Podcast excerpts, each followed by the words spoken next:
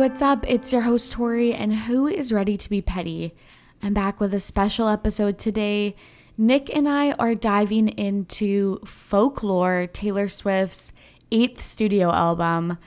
And if you listen to my last episode, I promise a better analysis than we did of Hamilton. I literally couldn't remember the name of My Shot, which is probably the most iconic Hamilton song uh, in the entire musical. But nevertheless, we are here to talk about Taylor Swift. We talk about folklore as a whole, and then we talk about it in the context of Taylor Swift's other music. I would suggest sticking around for the cheese content, which which crops up around the hour, I don't know, 14 mark. Uh, that was definitely a highlight for me. Anyways, let's get to the show. Okay, everyone, I've got another exciting guest uh, here to talk all about Taylor Swift's new album. I'm here with Nick. Nick, how are you doing? I am fantastic. I have been like bugging uh, you to get on this podcast. I think for like the last like five months or so, and we couldn't have found a more perfect opportunity for me to get on it. literally, literally. um, Nick, do you want to tell the listeners of Ready to Be Petty how we know each other? um, so like um, other people Tori have had on this podcast, I met Tori through Survivor Orgs. Um, so really, this whole podcast is like an advertisement to apply to Survivor Orgs. Um, but yeah, so I met Tori, I think, in December um, she actually got snarky with me in like one of a like cast group, and then she felt bad about it and like private messaged me that she was being snarky. Um, to which obviously wasn't an issue. And then I I jumped on the opportunity to guilt her into playing an org that I helped host, and we have been good friends ever since. yeah, and like let's put the emphasis on the guilt trip. Because, like, like I was I was coerced to play this to play this game coming off of my first org. We've probably lost a lot of listeners, but I think I mentioned yes, like they they've exited out of this podcast, but um no, but like if you like Big Brother or Amazing Race or Survivor like and the circle, the challenge, any games like that, like apply to ones online, especially if you're still living in quarantine, it's like a really great way to pass the time. And the best part is that after quarantine ends, you've met people from like all over. And if they're cool and like not serial killery, which are most people, you can travel and stay at their house for free. yeah, that's my that's my plan because uh, Nick's calling in from Maine, um, which I'm very interested in visiting. Um, do you want to tell the listeners what you do like for work outside of hosting orgs? Yeah, so oh, you mean like where I make my money? Um, yes. Which is ironic because I am a teacher, so I don't make that much money. um, but I graduated in May of last year, so 2019, like forever ago. Um, and yeah, so I just finished my first year of teaching. I will be teaching again in the fall. I teach ninth grade social studies, which timely, and a great joy. Um, and I am like by far the youngest teacher at my school by like 10 plus years. So that's big fun. Um, yeah. So the kids like me and hate everybody else, and everybody else is jealous. I love that. That's like honestly the dream. Like I feel like being beloved by teenagers is the highest form of praise. Literally, that's why there's stands.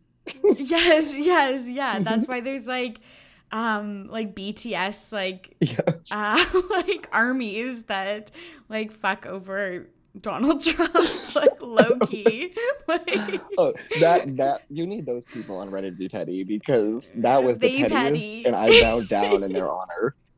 Me too. Just in case no one knows what we're talking about, um the K-pop stands of uh the group BTS um, bought like 90% of Donald Trump's uh, like a rally that he was hosting a few months ago. They bought all of the tickets.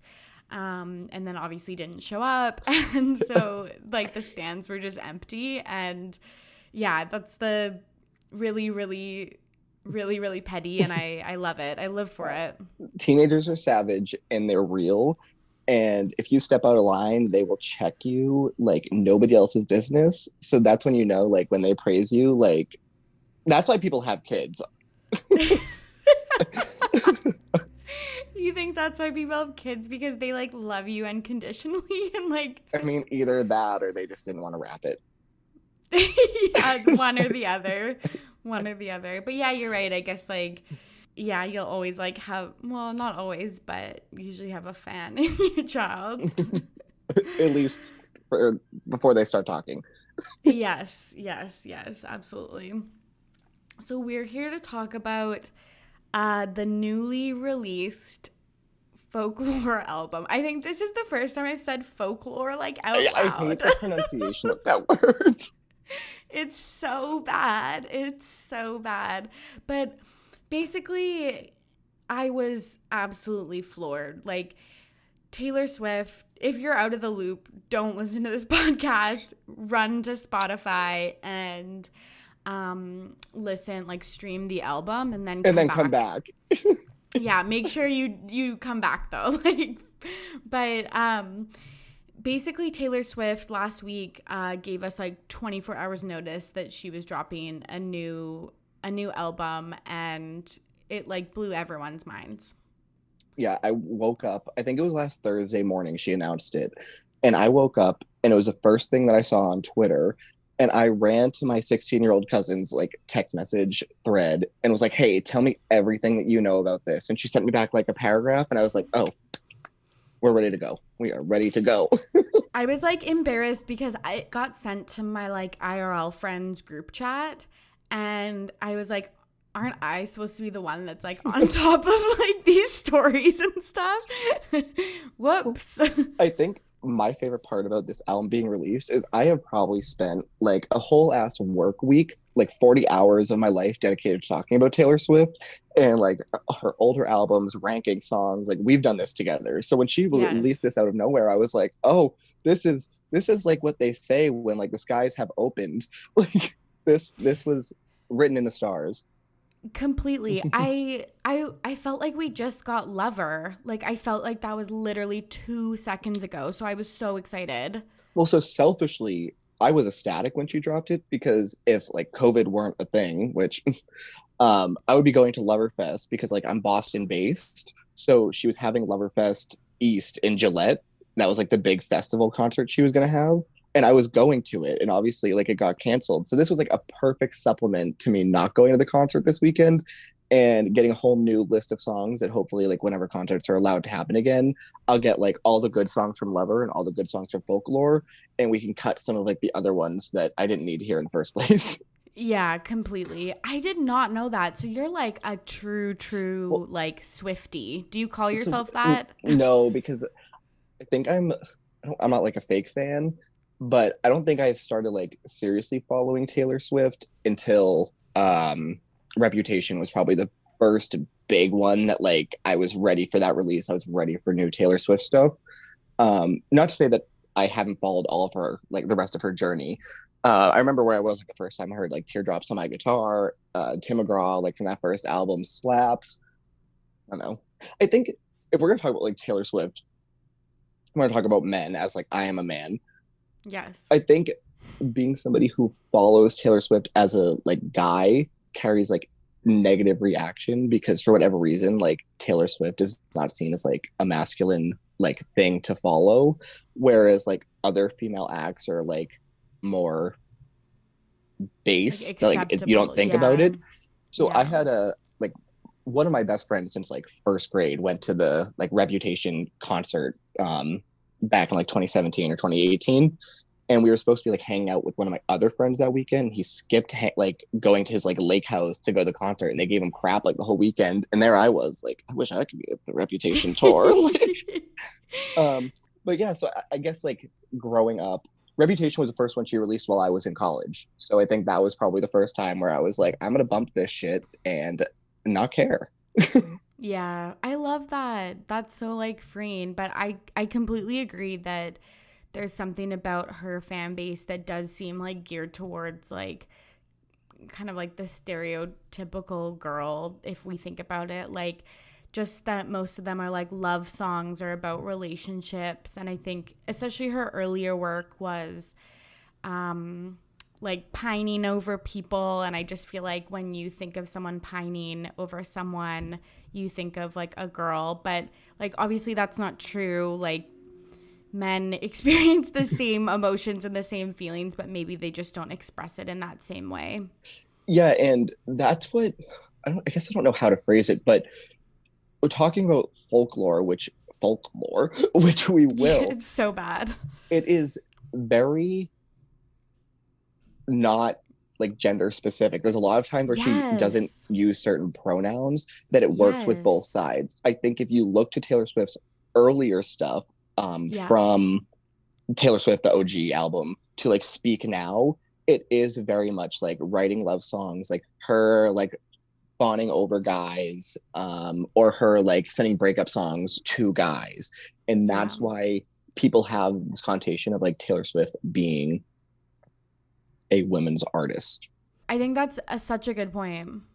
I was say th- that switches, I think, when you look at like 1989 um, yeah. And we'll talk about the albums as a whole later on, but yes. the album of Red is when she makes that change. I think a lot of people can identify that's the change, but that album of Red is something that has grown in its legacy since its release. That if you look back on that album now, that's the first time where I think you get like adult Taylor Swift, and adult Taylor Swift really is like music for everybody. She touches on themes, she writes lyrics that every single person can relate to, even if you haven't experienced those things. Um, so I think that's why, like, since Lover last year, I've been so like, yes, I'm gonna go through like Taylor Swift's like entire discography because it's stuff that you can, even if you don't relate to, she's so good lyrically that you just like enjoy reading. You're pointing out some things that I like haven't even thought about, but you're totally right. Like when you think of her OG albums or like like the first two you think of Dear John or like when she's singing to Drew and like those like really really specific um, things but one of the best parts about her later records is yeah that they're more like general like you can envision yourself um, as like the person that is singing the songs. And like that's especially for this one because, um, as people probably know, folklore is folklore like it is stories woven together. There's not like one clear like narrator. They're from different perspectives. Um so i don't know. It, it is way more accessible for a lot more people. And for me it's if you can envision the person singing as a character that is not Taylor Swift and you can envision people in your own life that might relate to these songs and that's why i connect to it. So like if we start off the bat like talking about like the one which it kicks off the album like that is such a feeling that you can understand and weighs heavy on you even if like you're like me and i've never been in a relationship. So it's just funny how the lyrics as taylor swift has grown into an adult have shifted from the theme she touched on when she was like a high schooler, which makes sense because when you're in high school, you should be talking about those things.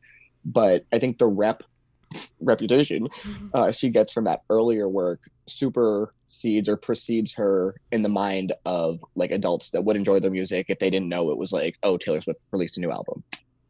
Totally. And I think this album is that like that people would listen to it, not know it's Taylor Swift specifically, and like really enjoy it. Like I think that if you heard songs on the radio, like I think that this type of genre or like this new kind of sound that this album has, like anyone can enjoy it. Oh.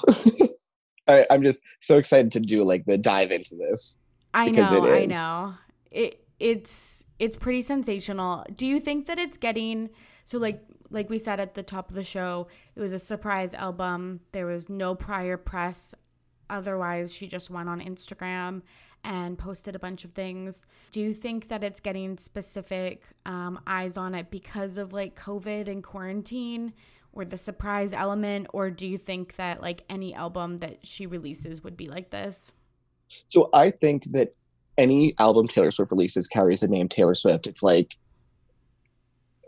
I hate to compare, but it's like if Kanye releases an album, you know that name. If Drake releases an album, you know that name. If Post Malone releases an album, you know that name. It gets play by default. Um, what I love about her releasing this album is how like mood and uh, culture fitting it is to like this place and time. So I, I am a, like a social studies teacher, history teacher. I think so much of like the placement of things, even in pop culture, and how we might reflect back on them in 10 years' time. That's just how my brain is wired to work. And if we look back at Reputation, there's a huge rollout for that album because she had went like MIA for a year and then she wiped all her social media that everything was like just blank. So you knew something was coming. And when you look at Lover, Lover has to be the complete like antithesis, antithesis um, that Reputation was. So where everything about Reputation being dark lover has to be bright and light. And that's why she kicks it off with me. Um and it, it's like a juxtaposition between the two albums that need those huge rollouts.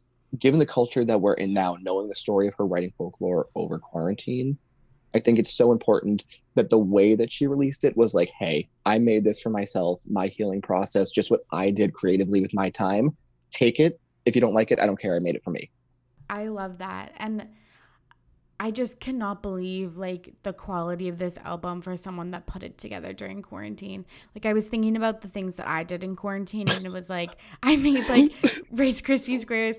I like made some puzzles. I talked to you all online every day for many hours and then like I don't know.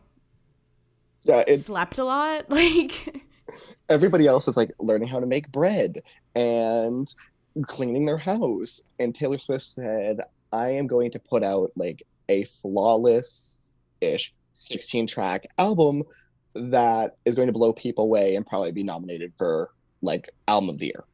In yeah. a three month period of time.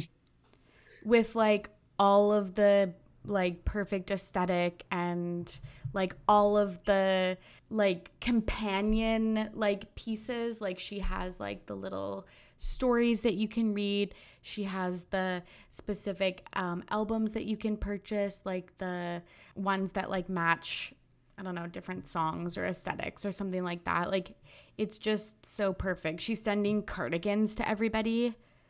Do you want one yeah. of those cardigans? Well, so I actually saw today that PETA tweeted that they were wool-free cardigans, and PETA was like standing Stoked. Taylor Swift for like not hurting the sheep, which like big support of. Now, it is humid as hell in Maine. I don't need a cardigan right now, but you know, as we roll into fall, perhaps if Taylor Swift any, wants to send me anything for free, like yeah. I I take anything for free. I have like the greediest mindset. like Taylor, I know that you were waiting for the Ready to Be Petty album review and you're listening. Yes, exactly. So Taylor, yes, send on. us send us the cardigan. Mm-hmm. if I'm gonna be like true to myself and petty, I will say two things about the cardigan. It's ugly. it's, so ugly. it's so fucking ugly. it's so fucking ugly. I like the like it does look like a nice like wool blend but like the beige with the navy stripe i feel like is just like 2014 and then the fucking like silver stars on the like arm. I am praising you right now because uh, my fashion sense is like literally nothing. Like if you guys could watch me on camera right now i'm in like a gray Maine hockey t-shirt and like light blue pants. Like this is all, for all intents and purposes like a grow fit. Um oh my and God, i'm like I sweating. so yes me too I am going to be the last person to judge anything with validity, um, including this album. But the Cardigan Stars is very much like I'm being OTT right now because I talk about you write stars around my scars or something in the song. So we're going to put stars on that shit. Um, it's very much a collector's edition. And if we're going to just roll down the petty train a little bit more yes, here. Yes, please. Who the frick wears cardigans at this point in time? Do people still wear them? Like, it was clearly left under somebody's bed for a reason. oh my god, that's so amazing. Yeah, like I feel like I feel like everybody has maybe one cardigan in their closet for the time that you're wearing something and you're like, okay, I just need like an additional sweater or like some like a layer of warmth or something. It's like I need to look like I dressed up. yeah, yes, yes, yes. Like I'll just throw this over a tank top to look like I like was put together. But like it is very like early 2010s like Tumblr like really ugly. It is very Tumblr aesthetic. Now, if she had released like a scarf that she talked about like all too well, you know, that is much more multidimensional, much more purposeful. The cardigan we'll leave it at that. yeah, we will. Okay, I will ask Okay, like in my head, when I think about Maine, where you live, I think of like I maybe I have like the wrong state. but like I think of like people wearing cardigans and like fall like falling leaves and I don't know, like green spaces. Yes, yeah, so sure, that's not incorrect. Um, but so I don't even consider myself like somebody from Maine. So like I was born like basically in Boston, just outside Boston. Then I went to school in Maine. I've spent summers in Maine like my entire life and now I work in New Hampshire. So I'm just like New England is what I consider myself. And right. New England weather is the biggest mess because like the summers are humid as hell and then the winters are like frozen wasteland. So we get fall for maybe like two and a half weeks. The last like two weeks of September, like the first week of October. Then all the leaves are dead. Everything is dead. Everything is like gra- brown, and it's just like a miserable existence. But fall is beautiful for like the two and a half weeks that we get it. oh my goodness, because like I just kind of I don't know. That's just like what I have in my head. That and like lobsters. like we can't get off like too much of a tangent, but like. Also, I was just thinking, doesn't Taylor Swift have a house in Maine? yes, and so yeah. she does, or she did. Yeah. Um, the her song "Mine," like from oh my god, I don't know what album it was from. Speak Now, maybe. Yeah, um, Speak Now. She recorded that in a, a, town called Kennebunkport, which is in Maine. That's like an hour from me. So I remember when she was here in like 2010, 2011, filming that music video. It was like a huge deal. Um, yeah. Because I just think of like that big white house on the beach with the Tom Hiddleston I love TS tank top situation. Do you remember that? No, I don't. Okay, she like threw, you know, those like couple years that she threw like famous 4th of July parties? Yes, yes. Which she alludes to on this album. yes, yes. And on, she also alludes to it on uh, This Is Why We Can't Have Nice Things, mm-hmm. like that situation. But um basically when she like had that brief fling with Tom Hiddleston, which like I I don't even know if I'm pronouncing that. He's like irrelevant now. But they like had like rumors that like he didn't like her like or they were breaking up or something. So on 4th of July, he wore like a tank top, like a white tank top and it said I love TS. Well, how high school romantic. Um, yes, this is this is vaguely familiar. Like I said, I am a new a new Swifter. Um, not yeah. a Swifty yet, but Yes. Yeah. It was just I don't know. It's something like I'll always like hold against her because it was so bad. And then they were like swimming and stuff like that, and like go- going down a water slide, and it was just like w- like really wet on his skin. I just have bad Is memories. Tom Hiddleston, um, Draco Malfoy. No. Oh. I was gonna say, but that visual is fucking amazing. That's why I'm like, why was she like why were they a thing? Like that just like it doesn't mix. But i guess she got with like a british guy anyway so one and the same. Yeah he's in i want to say spider-man. Is that correct? I'm looking him up right now. He's like he's also from england. He's old. He's 39 yes i was gonna say he's old and yeah.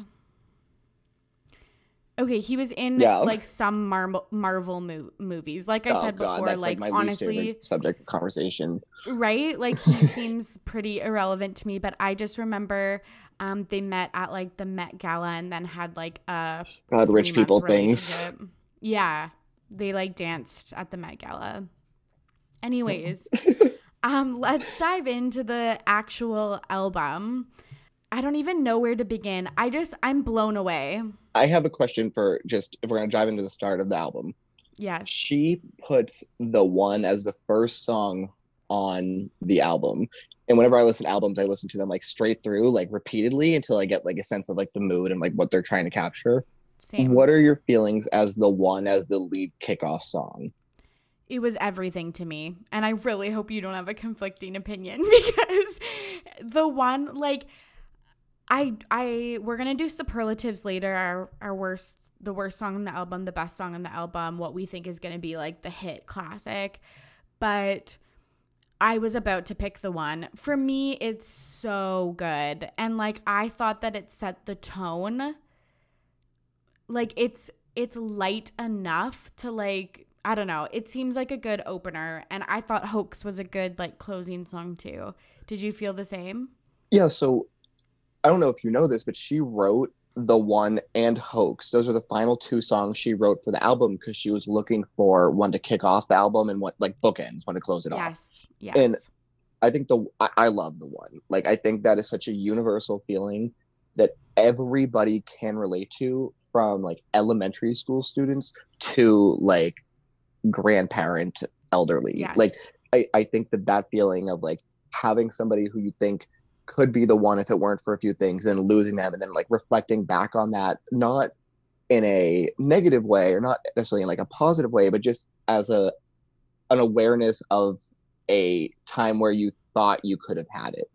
Um i think it's really strong and i love the first lyric where she she starts off the first the first line on the album with a swear and she goes um i'm on that new shit. And it's like yes and you feel that because you immediately recognize the tone and the vibe for this album is not going to be what 1989 uh, Reputation or Lover was. It's totally yes. different. Um, and I think it it fits the mood of the album cover. It fits the mood of everything you heard about the album upon release. Um, and it just works so well. And it is such a timeless song. Yes. Yeah, I completely agree. I feel like the one, you know, when I don't know if you do this, but if you're really sad and you just go on a drive, I feel like it is the perfect song to just like as soon as you get on your into your car and you turn on the ignition, putting on that song and just like fucking cruising. Just having a little tear by yourself. Like Yeah, so see gas here in America is very expensive. So I can't just do that, but I lawn mow a lot I listen to music. So like I'm like lawn mowing very slowly, like listening to like the one and like looking at the trees and just like imagining like people that I know who like have been in relationships and got out of relationships that were so strong. Um, and it is very like melancholy.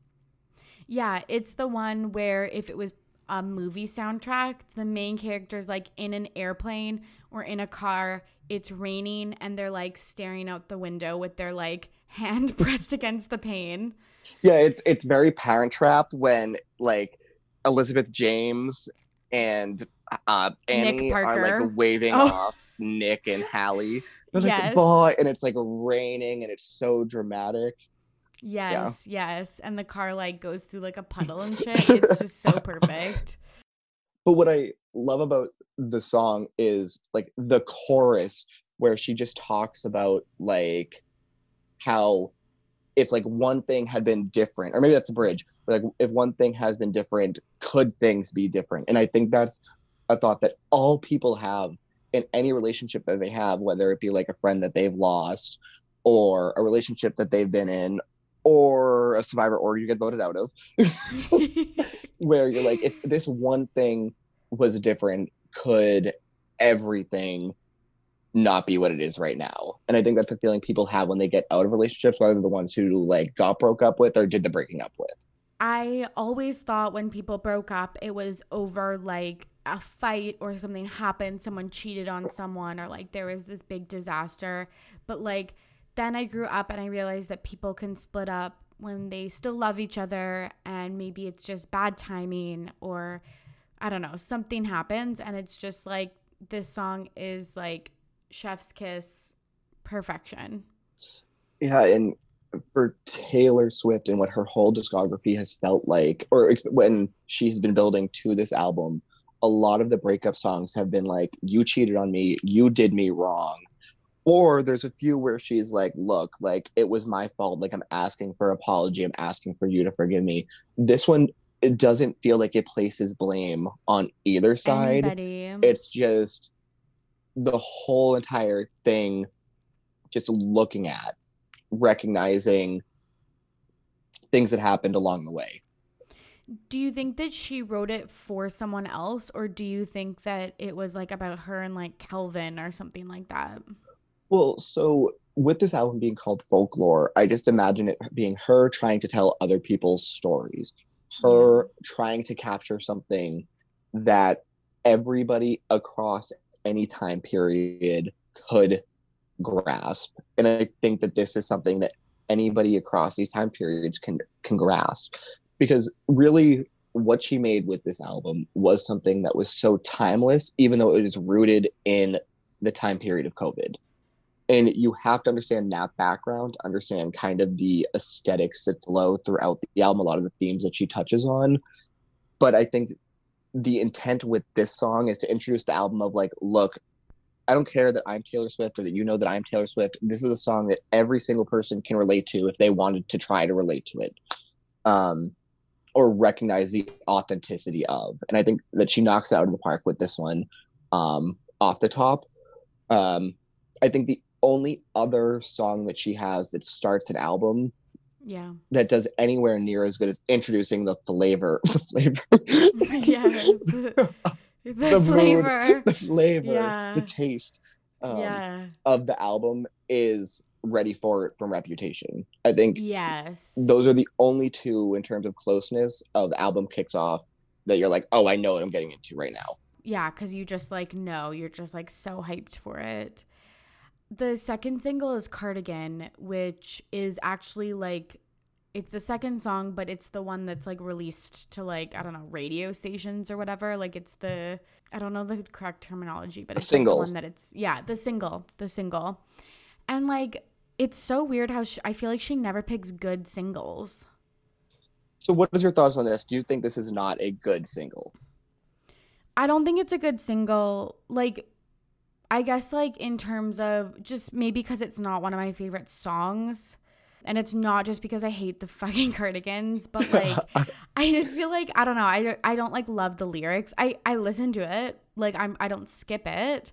Um I think it's a great song. I'll definitely listen to it, but I don't know. I just feel like she picks singles that I don't know. It probably does make more sense to this album, but maybe I just don't like it. Like I'm just even thinking about when she released Me with Brendon Urie, like I don't know. I feel like people were like, ugh.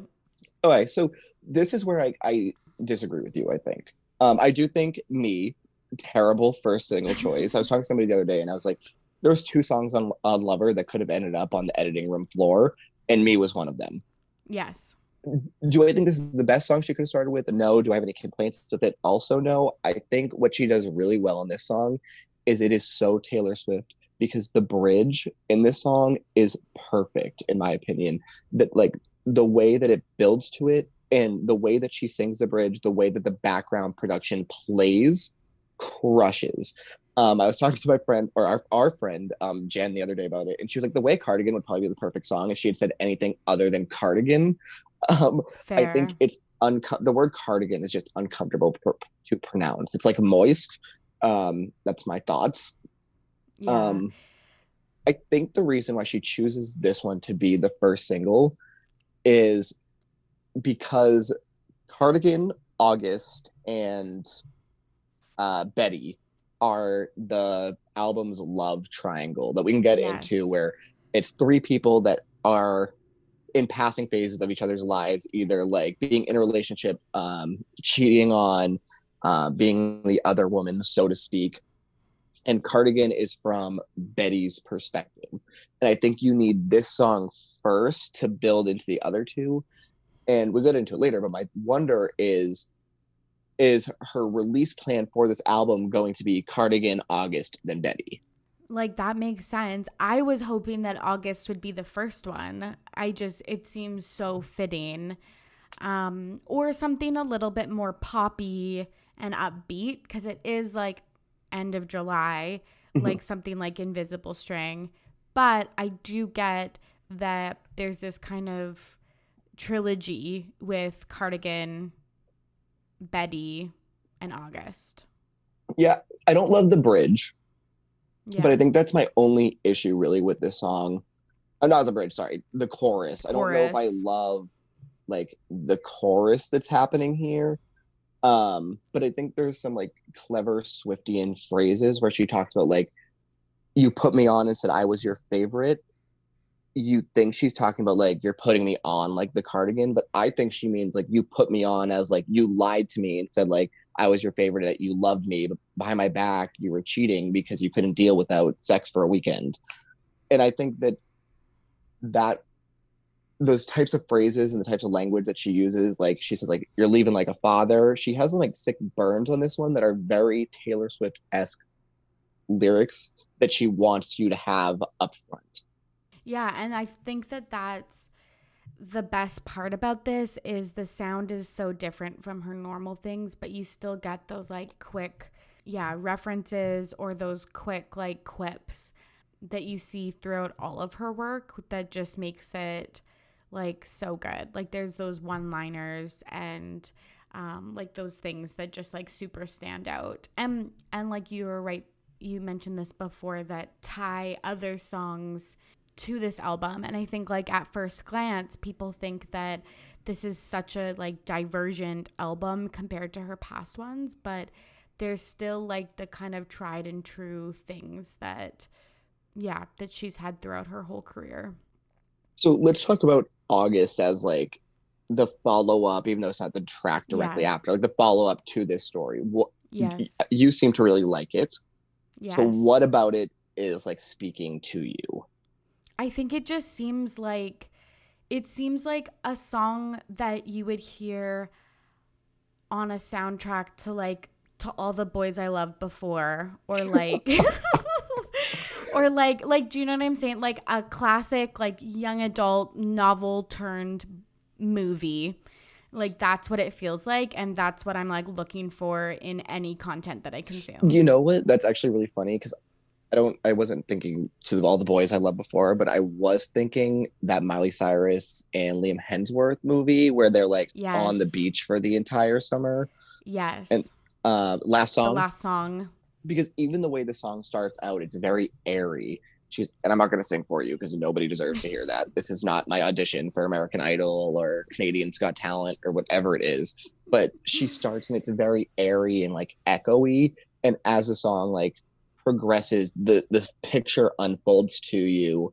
Um, I really like the chorus when she the or I guess Taylor Swift says like because you were never mine, you were like August and you slipped away because August as a month is like that last month before summer. Like it goes so quick before it turns into fall and like I don't know if this was on purpose. It is the eighth track, and oh, August it was on purpose. month, yeah. I feel like it's like everything's on purpose with Taylor. Well, if you look, the one is the first track, and it's not written the O N E. It's written the one. One. Seven is seven. August is eight. Like it's she thinks perfection. she literally thinks of everything. Like I just I don't get how she can. Not that I don't get that she can be this clever. Obviously, she is this clever, but I just cannot believe that someone can think of all of these perfect things that these little Easter eggs that we're looking for in all of her albums. It's everywhere. And so many of her lines from this album call back to other albums, just in terms of like lyric choice. Um, yeah. I was surprised that I liked August as much as I did because it's produced by Jack Antonoff. And I, for me, I look at Jack Antonoff as a producer who's like a, like you hit him once and they're done. Like you don't need to like keep doing the same thing. And she's used Jack Antonoff since like she's really went full fledged pop with 1989 and so on. And I think that 1989 wins Grammy of the Year because it's the first time that she's working with that different sound. And then I think the reason why people have like a negative view of Reputation or Lover is because a lot of those like pop synth that you hear, even though they're wildly different, it's Jack Antonoff based. And I don't need to hear like Jack Antonoff and his style like for four albums in a row. Um, but she picks and chooses when to use him. I think she'll use him on like five songs this album. And I will say I was pleasantly surprised, I think, with like almost all that used him because she used him in a way where that pop synth is, like I said, airy um, and echoey. And you're not the first person to say that of like her Jack Antonoff era has like been some people's like least favorite um which is interesting to me but yeah like there is some like tones that just sound the same that he uses like repeatedly but I am glad because I think in her past albums yeah it was like the entire thing was with him but now she's working with um, she was working with Aaron Dessner, who's obviously from the 1975, and just like specific, I don't know, just different people. And like, I'm actually glad about that. Well, the fact that she has Bon Iver on this album tells you all you need to know about like the type of vibe she was going for. And I think she was strategic in her use of like, well, I want Jack to be a part of this, but he can't. His his sound is not fit what I'm looking for here. So I like that. I always think about, I can't even remember what song, but you know, when it's in a previous song, she says, like, you're probably listening to like an indie record that's it's much cooler than mine. much cool. This is what I honestly think of. Like, yeah. This is what I think of when I think of that is like she like became that indie record that. Well, yeah. so a lot of people keep dubbing this like her indie record, and yeah. I I guess I get it for me, it's her like tour de force songwriting record. She's like, look, like I got it. And this is an album that every single time you listen to it through, you like better. It does not need. Yes. Because I think the the problem a lot of people had on their first listen through was like, where is that cruel summer type song? Yes. Where is that blank space? Where is this gigantic like behemoth Hit. of a song that is going to take yes. over my radio and destroy my life and make me hate it for the next six months. Like, where is that song? And this album doesn't give it to you, but the album doesn't need it the more you listen to it because the sounds and the highs and the lows that she creates between lyrics, um, background production, and like song themes, yeah, feels full. Like you feel whole after after finishing it. And I think that's why you go back again and again and again. It just all matches. And like, I actually like this is one of the first albums I feel like I've listened to in a really long time that I listened to the entire thing in one go. And I was like, I loved that. Like, I feel like when albums are like more diverse or I don't know, like just a lot of different sounds, um, I just feel like I haven't clicked or I'm like, I don't even want that like saved on my mm-hmm. Spotify. Like, but this one, like, I I really don't have that. Well, even the songs that I do have that like feeling with of because for me, I did have to go through this a few times to get like, okay, this is what this song is trying to tell me, like lyrically, productionally, productionally. I don't teach English, kids. um, I keep going back to them to listen to them and see like what am I missing about it, and there aren't any there aren't any skips in sense of yeah. like I don't want to hear that or like I'm bored with that. Um, there are songs I will go to more than I'll go to others, but this yeah. is an album I will always put on the one and I will let it run straight through the track list as like a complete piece. Whereas totally. with like Lover, some of those back six tracks like i don't need i don't need me i don't need it's nice to have a friend i actually I've really like um this is no what is it called uh look what no um you need to calm down but i yes. love it because it's fun and it's campy i don't need yes. that where it's placed on the album um yeah. and i think the reputation has some of those same trap songs this one doesn't based off the build of it do we want to touch on some of the references that are like made in the album? I think that's like some of the best parts is when you can like try to speculate what she means by that. I I think like one of the first things that I just was thinking about and maybe this is irrelevant to you and other people, but like in Betty how she names Ryan Reynolds, Reynolds. and yeah, And Blake Lively, right? Yeah, Blake Lively's kids' names like shook me to my core because they're such a private family, and James, the girl or their little girl, is on Gorgeous. Oh, is that her voice? Yes, yes. Oh wow. Yes. So she has like yes, yeah. oh my god, that's so funny. Oh my god, that's so funny.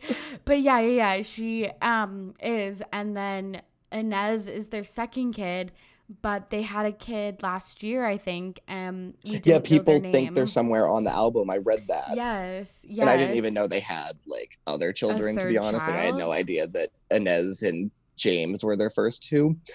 I had a this is a total side tangent, so I apologize. I had a French foreign exchange student in high school, and there was like no boy French foreign exchange students left. So I got like a girl French foreign exchange student, and her name was Inez. So when like I heard that lyric, I was like, "Oh, Inez," um, which was just like me making it about me, as we should.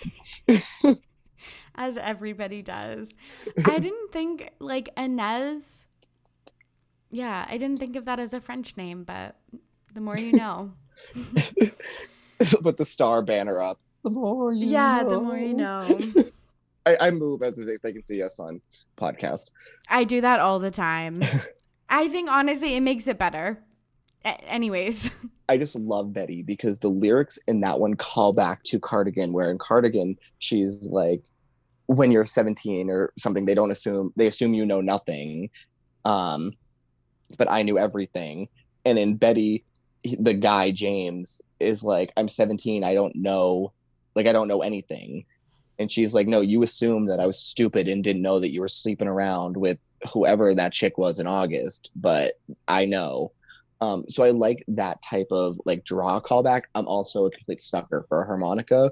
Um, like any song that has a harmonica, I'm like, get me there, I'm in. Yeah, I feel that.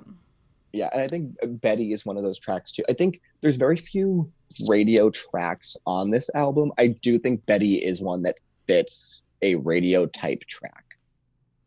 Yeah, I completely agree with that. And I think it's one that people like when I'm looking online and stuff that people are obsessed with. Like it's definitely one of the breakout hits.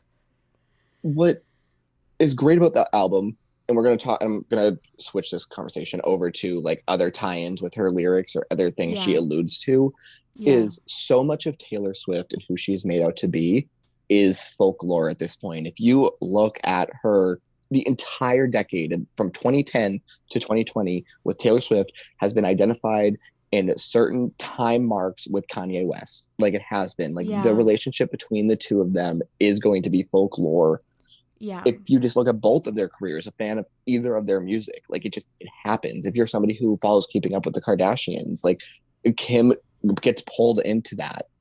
Um, Yeah. Other folklore with Taylor Swift is her in this relationship between Scooter Braun and that other guy's whose name I don't remember.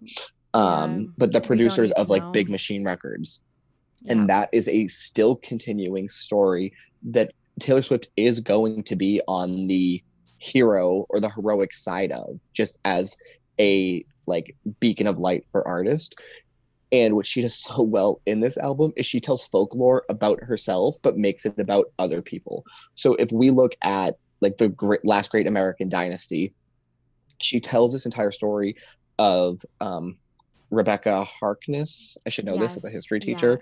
Um that and at the end of the song she talks about like how she buys her house and she refers to herself as the maddest woman this town has ever seen and that's like part of the running lyric that she has. And then she has literally a song called mad woman where she comes for kim kanye and scooter braun and scott borchetta Borchetta, you pulled that out of nowhere and I'm so proud of you. well, I was kind of thinking, you know, that like meat that you like carve up that's a little bit like salami, like br- bruschetta. Um, so I was thinking No, that, and I didn't want to pronounce it bruschetta? wrong. yeah, bruschetta, but I think he's like brochetta. Oh my god, Borchetta. borschetta. That's what it is. Okay, bruschetta to me is like an Italian like tomato Was that what it is? I just on situation. boards. Yeah, you're probably thinking of some type of cured meat, but and it's probably something very similar. Um, anyway. anyways, a mad woman was in the running for my best song. It is it is absolute perfection. And I think that people loved when she would make like like digs at Kim and Kanye and Scooter and all of these things. But it wasn't again like super applicable to people's lives like it was so specific specific, but the way that she does it in Mad Woman is like anybody could sing along to that about being like gaslit and bullied mm-hmm. and like made to feel like you're crazy, which I guess is the definition of gaslighting. Anybody, anybody, who's just been an outcast on the outside yeah. of people looking at them like you did me wrong and I am acknowledging that. And this is also the first song where she ever says the word fuck, which is like yes. great 30 year old Taylor Swift can swear now. Um, but it's it's so clever lyrically. The tone of the song is so fitting. And she really does like slice their heads off with like such like flippant lyrics where she what I love about it is that she calls back I feel like I keep saying like what I love about it, what I love about it, what I love about it. Like I'm Cupid here, like shooting arrows. um but she refers to a song from Reputation, um, like they're burning all the witches, even if you aren't one, from I Did Something Bad, which is a reference to her like scorch earthing earthing that does have a lisp. Um, Scorch Earthing Kanye West. And in this one, she comes for Kim and she says, Women love hunting witches too, doing their dirtiest work for you. Um, it's clear to me that wanting me dead has brought you two together, which can be an attack at both Kim and Kanye and like them trying to sink her career to make themselves look better or whatever and yeah. it can be an attack at um, Bruschetta Man and Scott, whatever Scooter. or Scooter, Scooter, um, and being like, you two have like my master's copies, and like you just like want like that version of Taylor Swift dead because you own me now. It is so perfect, and like. I feel like people didn't clue in that like Taylor gets things. Like I feel like people like didn't see that from her. And she's like turned more or she's been more open about her politics. Like that was like very clearly one of the storylines in like the documentary that was released um uh earlier this year um which seems like a lifetime ago. But like her talking about like women tearing down other women like and it being like the patriarchy's like dirty work is like is just it's perfect. It's literally perfect. And it's something I want to sing to, which like that's what I just like don't get that she can fit in these like really poignant points, but it's like in a song that you want to listen to. And that's what this album like is like Mad Woman is not it's not a belter song. It's not a song that would make radio headway. It really wouldn't because the tone of it is just like dark and slow and it's her laying out this story but lyrically she comes at people with daggers and you as like an informed audience member now that you've listened to ready to be petty taylor swift's folklore can recognize these things in lyrics and say like fuck. Absolutely and that's the best part and this is like what obviously her lyrics her music um and everything is perfection and that's why we love her but the thing that she has over other pop artists is this absolute ability to craft really like really really really smart lyrics that yeah like absolutely annihilate people. Like i don't know it's just so clever. And i think that that's something that she has over like the Katy Perry's and the um I don't know, Christina Aguilera's and like the other. Speaking of Katy Perry, I know her yeah. and Taylor Swift had a feud that's now like over and done with. But uh, Katy Perry released today that she was delaying her the release of her album, which was supposed to be like within the next week, for no reason in particular. But obviously, it's because Taylor Swift came out and said, "Yeah, here's my album. Nobody's gonna want to listen to your shiz." Um, so yeah. you're just gonna have to wait. yeah, because I don't think like it's an underreported story on this podcast, but like folk folklore. I fucking can't say it.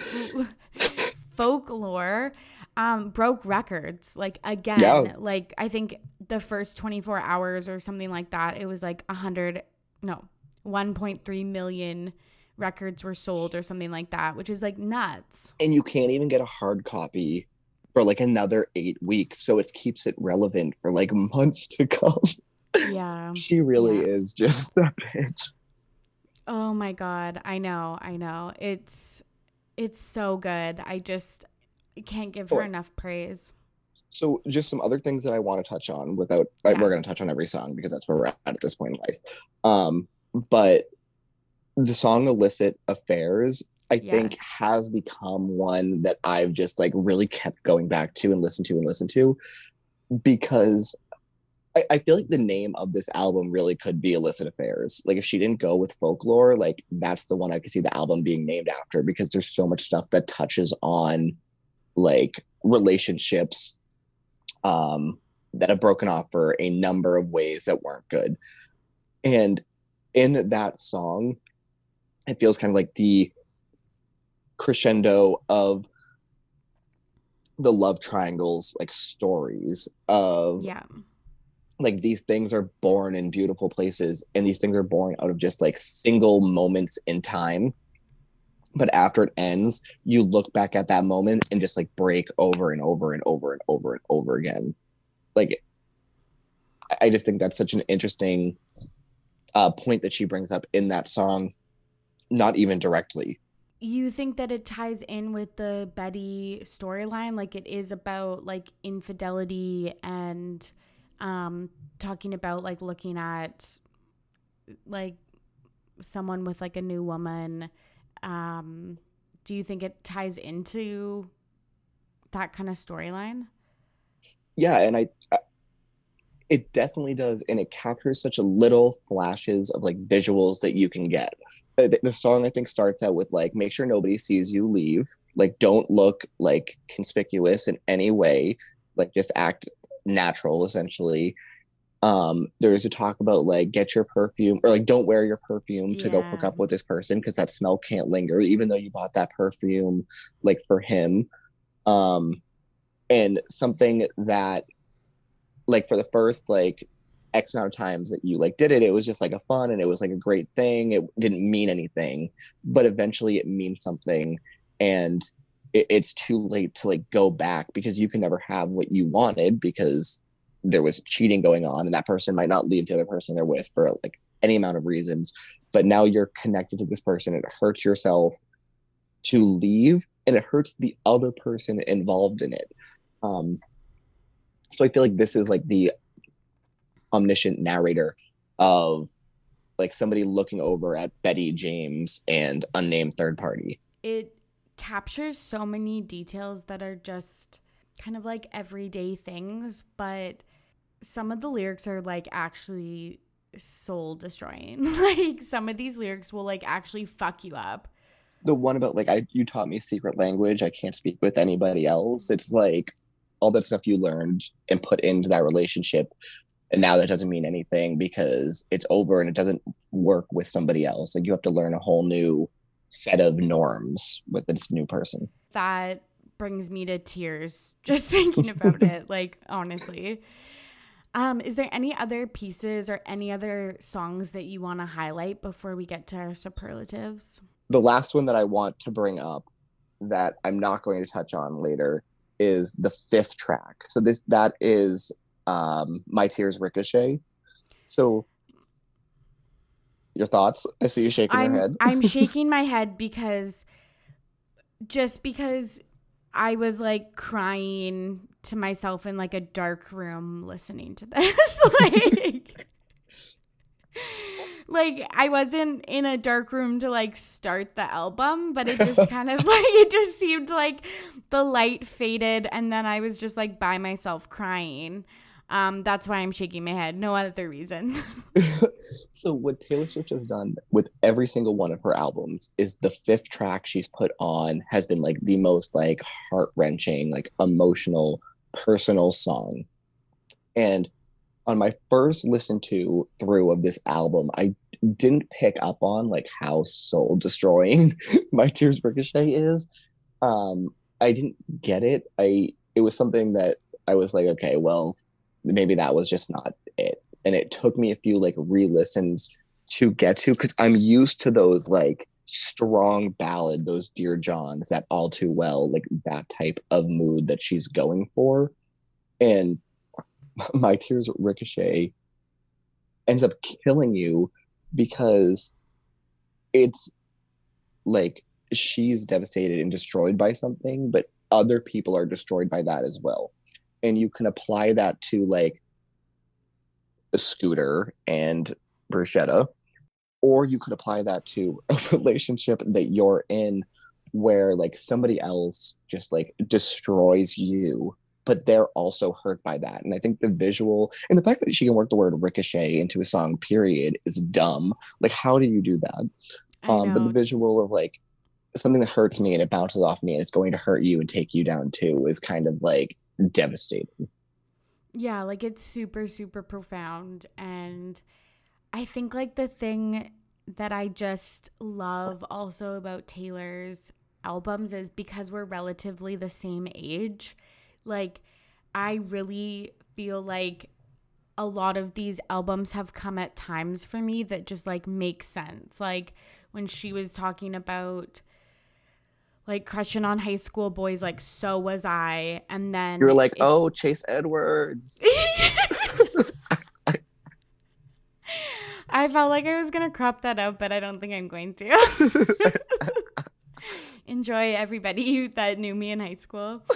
Uh, but like, it was just like, you know, like just, I don't know. I just feel like this is her most adult album when I'm at my most adult in my life. And it just, I don't know, it just feels so right. That's why I feel, I don't know, so strongly about why that this is such a great album and why it's so profound. And I was talking to one of my friends recently, like right after this album got dropped, because earlier this summer, like we would sit on the beach and I was like playing like other like Taylor Swift stuff because there was like a few of us that I was I've been hanging out with this summer in my like little quarantine bubble that we're going to go to like the Loverfest concert. So Taylor Swift is just something that we could agree on to listen to. So after the album dropped, she texted me and she was like, "Hey, did you hear the Taylor Swift released an album?" And I was like, "You're like four hours behind. I found out from Twitter like hours ago. Wake up earlier." And she was like, "I'm gonna give it a listen." And she doesn't like Taylor Swift. She was like, I can't listen. To, I don't want to listen to any of it. Like I like any of her other stuff. She was like, I don't like Taylor Swift. Like please don't play it around me. And she listened through through the album and she was like, oh, like I like really liked it. I think this is the first album that Taylor Swift has ever put out that I've been able to like relate to and get and just like feel like be open to like accepting because it's not polished, it's not put on, it's very authentic. Whereas like some of her other stuff, you're kind of like, why are you trying to fit this mold that always isn't exactly you? There is a part of Taylor Swift that I feel like people just know, and maybe this is why she gets flack, that is just like a little bit hokey or like a little bit like too on the nose or anything like that. And this is just like, not the case with this album and i i've heard that multiple times too of like like my friend wasn't a taylor swift fan or anything like that and then they listened to this album and they like were converted and i'm happy for her because i just feel like like there's those types of things that i don't know we're like cheesy or i don't know what the right word is but like that I don't know. There's just something about her that a lot of people didn't like relate to or like or enjoy, and I just feel like that's like none of this is. Here. Yeah, th- this is this is very adult. It's not yeah. all that stuff that you just said. So let me just not repeat myself. yeah, yeah. Like I just think it's um yeah, like again, if people didn't know it was from Taylor Swift, I think like everyone would find like songs that they like in this album. So we're going to do our superlatives. I'm very excited to see. We don't know what each other's answers are, so this is going to be new.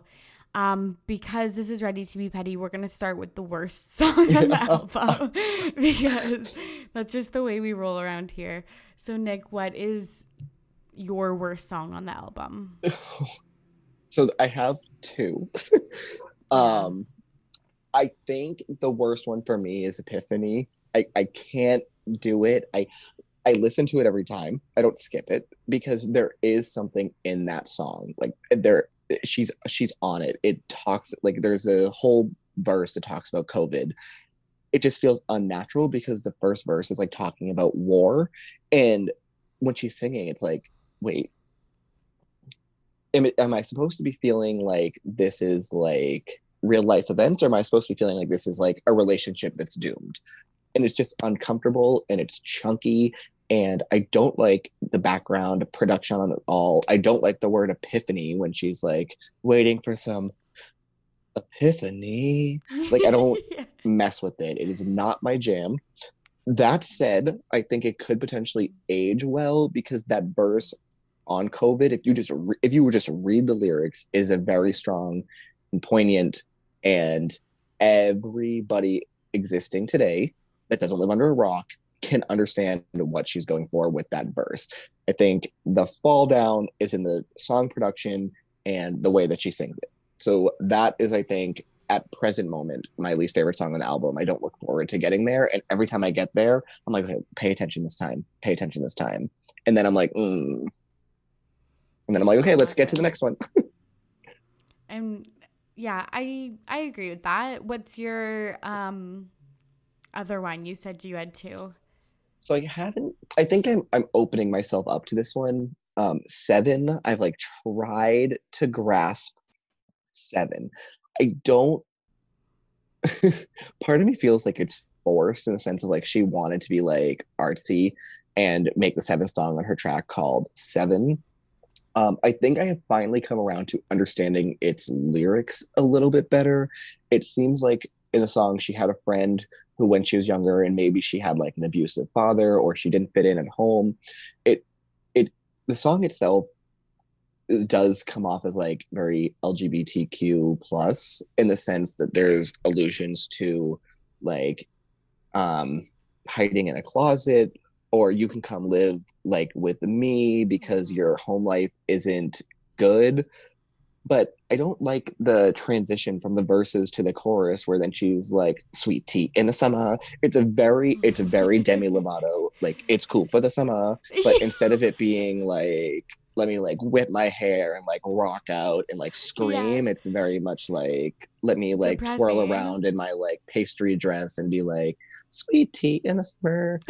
so like I haven't I haven't grasped it as a whole yet. yeah, like it's like the lyrics. You're right. Like leading up to the chorus or like like if you really think about it, cross them, my like... heart won't tell no other like and I understand we're trying to play on the fact that like you're seven years old and yeah you get to drink sugar for the first time yeah. and and cross my heart and like secrets. hope to die yeah it's like that's very like school like uh, not um i don't know like a phrase you would say it's like taylor we want gossip like you're going to tell other people we want it to go around town but in the issue I have, and probably why it's really creative as a song, is on its surface level, it is very much like reflecting on your childhood and reflecting on like a friend that you had in the child on your childhood and blah blah blah blah blah. But then under the surface, it's like a potentially very deep, dealing with these like deep rooted like issues. Mm-hmm. But it doesn't work the way that I think yeah. she wanted it to work. Um, and I don't like its position between Mirrorball and August. It does not flow like sequentially for me. It doesn't fit what I need. I wish she had called it like 11 and then it could have been like the 11th track. yeah, I I agree with everything you're saying. Um my worst song, I don't know if this is a hot take, but is Peace. Oh, I knew you were going to say that and I am ready to fight. but I'll let you Why? have your moment first. Why like I just it's just one like that I feel like I want to skip. So for me, that one is very, it feels very personal to her that she's singing it directly to like Joe. Um, what is his? I almost call him Joe Anglim, and that is not his name. no, Joe Alwyn. Alwyn. Basically Uh, the same thing. Yeah, same person. They're both like in cults or whatever. Um, Oh God. no, but uh, Joe Alwyn, where she's like, look, everywhere I go, like shit's gonna follow me. Like it's we're never As gonna be on like solid ground. Um, and it, it feels holy very ground. Personal, and the way that she sings it is it goes up and down and it rises. And what I also like about it is there are more daggers and stabbings at uh, Scott, Borchetta, and Scooter Braun and Kanye West because in the verse that she's like, there's robbers to the east, so she's talking about them robbing her music, and Yeah. there's clowns to the west. If you look at the lyric video, the official lyric video, she capitalizes the W in West, but not the E in East, which is like directly pointing to Kanye West and the West family. Um, Absolutely. which I think is clever. And that that alone is enough to carry the day for it not to be the worst song on the album.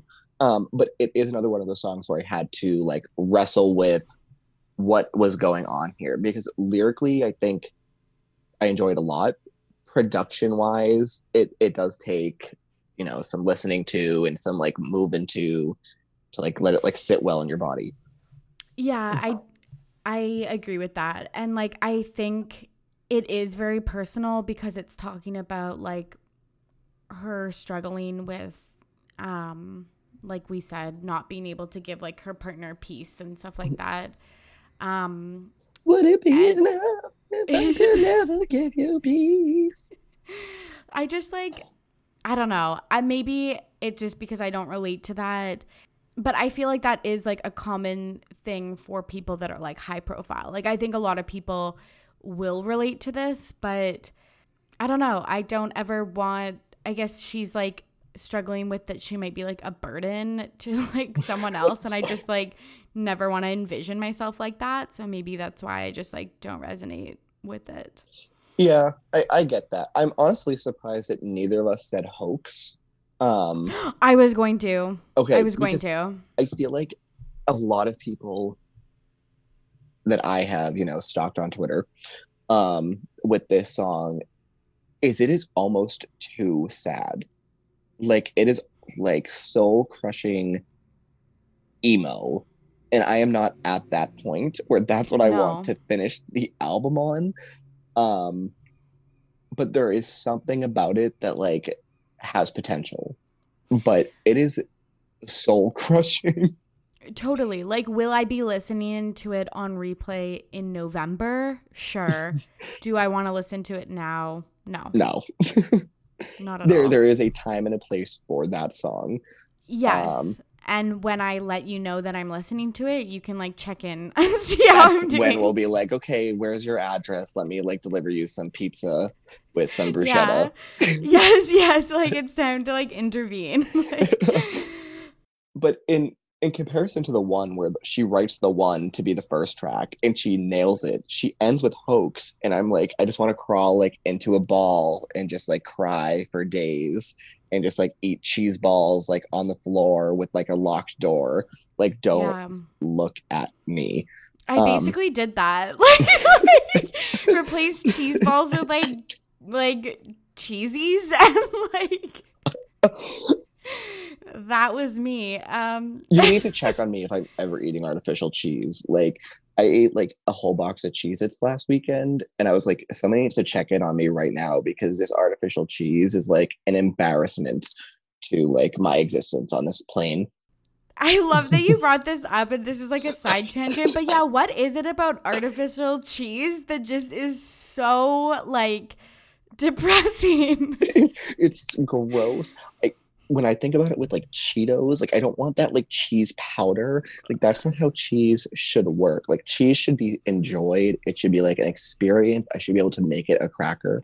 I don't want any of that like macaroni and cheese powder that I have to like stir in and watch become like mushy. I don't like it. Um I just artificial cheese is one of like oh, like ooh, the spray cheese that I used to like put in that like bottle that had air pressure onto my Ritz crackers when I was like in fourth grade, thinking I was like the shit because I had like an entire bottle of Cheez Whiz. like, who was that person? That's actually like so sad. I've never had spray can cheese. Um, I feel like Americans have like weird shit with cheese that just like no one fucks In- with in the U in Canada. Why does American cheese exist? I I call that American cheese is fake cheese. And the other thing is like I will go get cheese at like the supermarket and I'll be in well, I don't, but like I live at home. So like my mom will and she'll be like, Can I have half a pound of American white? And then you go to like make freaking grilled cheese with it and you can't peel the pieces of cheese like into be single slices. They just lump together because it's American cheese and there is no like ugh, it's terrible. And the only thing worse than it is oh, we're gonna go off on a tangent here. I apologize, Yes. viewers. When COVID first hit, my dad was like the most embarrassing person that I know. And he my mom would kill me for telling the story, but he went and like bought fucking food for like the rest of 2020. Um, and one of the things that he bought a ton of, not toilet paper, not tissues, not Germ-X. We have like six cases of Kraft singles cheese. Not only do we have white American, we have yellow American Kraft singles. And every time I look at one of those floppy things in the plastic wrapping, when I go to make a grilled cheese, I immediately say I'm just gonna eat the chips instead. I'm not. I'm not. I'm not. I hate peeling out of it. I hate when it gets warm, like on like a summer day, and it's just like melted in the plastic. I hate peeling it out. I hate. I hate fake cheese. Okay. That is so funny. Like I actually my face hurts from smiling and laughing. Okay. Did you know in Canada we don't call it American cheese? What do you call it? Trash? No, we call it Kraft singles or processed cheese. Yeah, processed cheese. It's gross. Like, mm, like I just can't fathom why. And you wonder why I think it has existed this long is because Americans have such like a high ego that anything that's called American they need to like mess with. Like there are people who um call Moscow mules like American mules. Like, are you that bitter that like Russia has vodka? Like That's wild. or back in like the early 2000 when I was like a youngin, so I can't take like any blame for this. When they tried to rebrand French fries as Freedom fries, like America is like a mess of a land in many of ways. And the number one way is their like so-called creation of bringing American cheese onto like the national stage. Like we should be embarrassed. Like I don't know what president was in office when that happened. They needed to be immediately thrown out the state of Wisconsin should have been shut down because they clearly couldn't be expected to just field this cheese. Also, fun fact if we have any New England based listeners, um, my Do cousin runs a cheese company where they sell they sell quality cheeses, and um, I can hit you up with a link if you want to get like a box of Maine cheese. It's not American What's- cheese. What's the, what's the company? Oh, Like I'm interested. Like, well, I don't think they ship to I know. Canada yet. I Um, well, if you lived in like Quebec, probably it's with the Maine Cheese Guild. Oh my god, I love that. I love cheese so much. When you say when you're saying that like um like it just seems like such lake food. Like right now you're at the lake and like thinking about making a grilled cheese with a Kraft single is just like the epitome of like lake food. and then going for chips instead. Like that is just Mhm. lake life. And I always think this is such a tangent. Wow, poor viewers. I always think of that scene from um, She's the Man. Oh yeah, it's She's Man, where they're like practicing like how you like flirt with a guy, and she's like, "What's your favorite cheese?" My favorite's Gouda. And I always think of that, and I'm like, I think they chose the word Gouda because it sounds gross, but I would take Gouda cheese to Kraft singles ten days out of ten days. 100%. Like a smoked Gouda rocks my world. Also, Gouda is the, the cheese is canceled for other reasons, but like, but like I do love it. people people who voluntarily self nickname themselves Gouda, red flags, red flags, red flags, red flags. totally. Like even if you're like a Packers fan and you're like wearing like you're like a cheese head or whatever. Yes, like, yes. it's just not it's not it. okay, in the spirit of ranking Taylor Swift songs, I need you to rank your top three cheeses. yeah, okay, okay, okay. And then we'll go to our best song and then we'll wrap up. Um, my top three cheeses are um this is actually so hard. Manchego is the first one. For what is sure. manchego? See, we It's- Americans don't have that. Yeah, it's like a Spanish cheese. Um, it's it's like it has a strong flavor. Like, I'm so like it sharp? Yeah, I would say Okay. so. Um, and it's just really good. I don't know. It's really good on everything. It's really good on like a piece of bread. Um, and with like cured meats and stuff like that. Um, my second is probably like goat cheese. I love goat goat cheese is in my top three. Yeah, I love it goat has cheese. to be like I will eat it any time of the day if it's like flavored, non-flavored, anything. My third is like probably brie, and I know that these are all basic bitch cheeses. I feel like, but like it's brie. It that was my gateway cheese. Yeah, so goat cheese with like blueberries. That might be like a main thing because Maine grows blueberries. Minty. Um, I am a very hit miss on brie. I used to think that I loved brie when I was like a cheese novice. Um, and then I started tasting it, and it tasted like what feet smell like, and I just couldn't get behind it anymore. Um, so like when my family would cook it at like Christmas time, we'd wrap it in like a puff pastry, but still like the aesthetic of brie just reminds me of feet. Um, And what's wrong with that?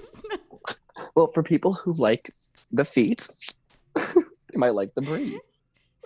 fair, very fair, very fair. And what's Um, your last one? So I'm about I'm about to pick basic um, cheese as well. I love a good Swiss cheese. So this is funny because a lot of people compare Swiss cheese to feet. I really just like self dragged, but yeah, a, a nice like Swiss cheese and like tomato and spinach grilled cheese, like that is my like prime time meal. Ugh, I'm getting so hungry. Yeah, but literally, I won't turn down a cheese. Like even Unless it's Kraft single. singles. No, I will stay. I will stay for like the nostalgia factor because I haven't eaten a Kraft single in like years. Um, but like I used to make them with all Come to my bread. house. I, I can give you a whole block, 64 slices. like okay like we had in my family a like panini press type situation and after school every day i swear to god i would make a grilled cheese that was a Kraft single uh butter and white bread My sister didn't eat her first grilled cheese until her 15th birthday. That's my like Wow. favorite fun fact of my sister. how it's like kid food Yeah, I she's very particular about her food, so she would eat religiously bologna, American cheese, and mustard on white bread. Like to this day, she still does that. Um, that like she went to a friend's house one day and didn't have food options, and the fr- her friend's mom made her grilled cheese, and she was like, she came home. I remember it, and she was like, "Oh my god, did you guys know there was this thing called grilled cheese?" and we were all like, "Who? Uh, who? Mm, mm. Yeah." So Okay, I before we move on, I just want to tell you because like this is like so alarming, but I'm in a Facebook group called Foods with Threatening Auras. and I feel like like like this just basically like sums up what we've talked about around Kraft singles. And it's just I don't know. Um the the group description just says you can read on, but if you're confused as to why this group is necessary, like it just is. and it's just basically that people will post pictures of foods with threatening auras, and there's nothing more that you really need to say about that. A half wrapped Kraft single, threatening aura. Yeah, or like when you take it out of the package and just half of it comes out and the Yeah. other half's like stuck in the cellophane part. Mm. Yeah. It's disgusting. Okay, so speaking of cheesy, Yes. okay. Okay, last thing I swear to God on cheese and then we'll, and then our best our best song. But you know how I said I was listening to cheese or I was eating cheesies and like crying to my tears ricochet slash hoax, etc. I buy these cheesies called Barbara's like they're Barbara's brand or whatever. and they're basically like non-GMO. So I just and like you get them at like the organic, like I think they're organic. So then I just like say that they're like fine to eat, which like they are fine to eat, obviously, but like I'm just like this isn't bad because it's not like bright orange, like fluorescent orange. so that was me when I was like a young child and I used to drink like orange soda and it was a naturally flavored instead of the artificially flavored grape soda. And I just was like, it's healthy, it's natural, it's healthy, it's natural. You just think you're like better than people. yeah, I mean, I still Yeah. do. I mean, I still am. But- Yeah. okay. So anyway, long story short, if I am on the ground eating Cheez Its or cheese balls, you need to get me help Yeah. immediately. Um, the only song on this album that could push me to that level, I think, is Exile with Bon Iver. Yeah, that's fair. Honestly, m- many of these can push me to the edge, but I'm a fragile person, so like unstable on the best of days. So, um, Nick, what is your best song? I like that we're ending this on a uh, high note. This is so like this is so hard because I think it changes every day. Um, I think when I look back like at this album, I think like six months from now when I, I'm not listening to it every day, um, which who's to say I won't still be at that point. Um, the one that I will keep going back to will be the one. I think that's the that I, I really think that ta- song is so timeless that there is never a time that I will listen to that and not feel that or empathize with that emotion.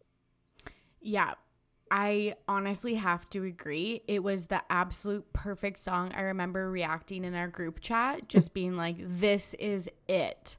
Like, this is the song. Like, it's just perfection. I love the melody, I love the lyrics. It's it's perfect and I find myself just wanting to play the album just so I can hear Mhm. this one song. Yeah, It's so good. It- and that's not to say like I really enjoy Exile with Bon Iver. I think that that is such a strong duet where their voices match with each other so well and the call and response matches so well. Every time I think of duets, I think of the Elf movie with Will Ferrell and Zooey Deschanel singing back and forth in the bathroom like that. And the duet really hits that vibe that I need where it's like the call and response. Um, and it's just like you you see both sides it's kind of like daunting when one person is or bon iver is like you never even gave me a sign and she's or you never gave a warning sign and she's like i gave so many signs. And the way she even like pronounces it is just like or sings that verse is like she's exhausted. Like she just like needs like this to be over and in the rear view. Um this is me trying has a very similar like packed punch. Um, and I, I've said I've liked August, I like Illicit Affairs, I like Betty, but the one is the one. Yeah, it truly is. Like my close second would be Invisible String because Oh, that one's so cute. Yeah. it's so I don't have cute anybody in and that- my life like that though. So I just like I just feel like it's like there's I don't know, it's just poppy and fun and um like I feel like it sounds like her like OG stuff like with the guitar and stuff like that, but um yeah, I the one beats out all of them. It'll be the one the one that I'm playing just like all the time and stuff like that. Like it just it truly truly is. and this podcast will be the one the viewers keep coming back to listen to. If if not for our cheese conversation, the Taylor Swift conversation as well. Yeah, like I'm going to when I'm uh, promoting this, uh, start with the cheese conversation and follow up with folklore. And Mm-hmm. honestly, with my audience, like if they if there's anything similar to me, like that's totally okay. Um, but yeah, thank you so much, Nick, for coming on the podcast. This was a great conversation. And yeah, you had so many great thoughts about the album and see where Taylor takes us next. And the viewers better tell Tori how much you love this one. Give her the five star reviews so that I can keep coming back. Um, or give her a terrible review of me so that I can come back and we can talk about my mental state.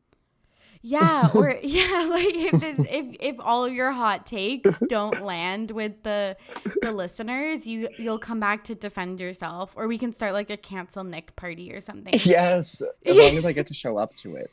Yeah. Amazing. Anyways, thanks for coming on. I super appreciate it. Thank you. And there you have it, our deep dive into folklore. If you enjoyed Nick, you can follow along on Instagram at Drinky11. I'll make sure to tag him in my posts. And if you're not following the podcast, follow along on Instagram, Twitter, and Facebook at RTBP Podcast. And you can join our listener Facebook group, Ready to Be Petty podcast group. We're doing some fun stuff over there. Thank you so much for listening. I hope you are safe and well. As always, I'm your host, Tori, and I am ready to be petty. See you soon. Bye.